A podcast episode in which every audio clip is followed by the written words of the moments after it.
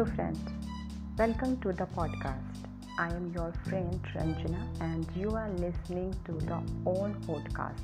Today we will hear a story. This story is a moral story and in this story we will learn how to choose your company. Company means friend circle. Once there was an old man. He had 4 sons. They had fallen into bad company. They mixed up with gambling.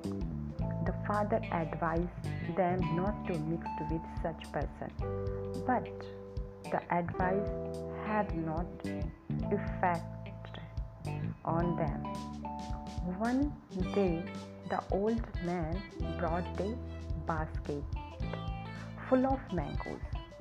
He told the son to eat the mangoes the next morning. The old man kept one rooted mango among them.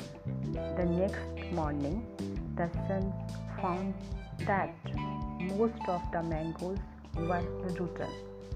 The father told them the cause. The sons learned a lesson. They left the bad company.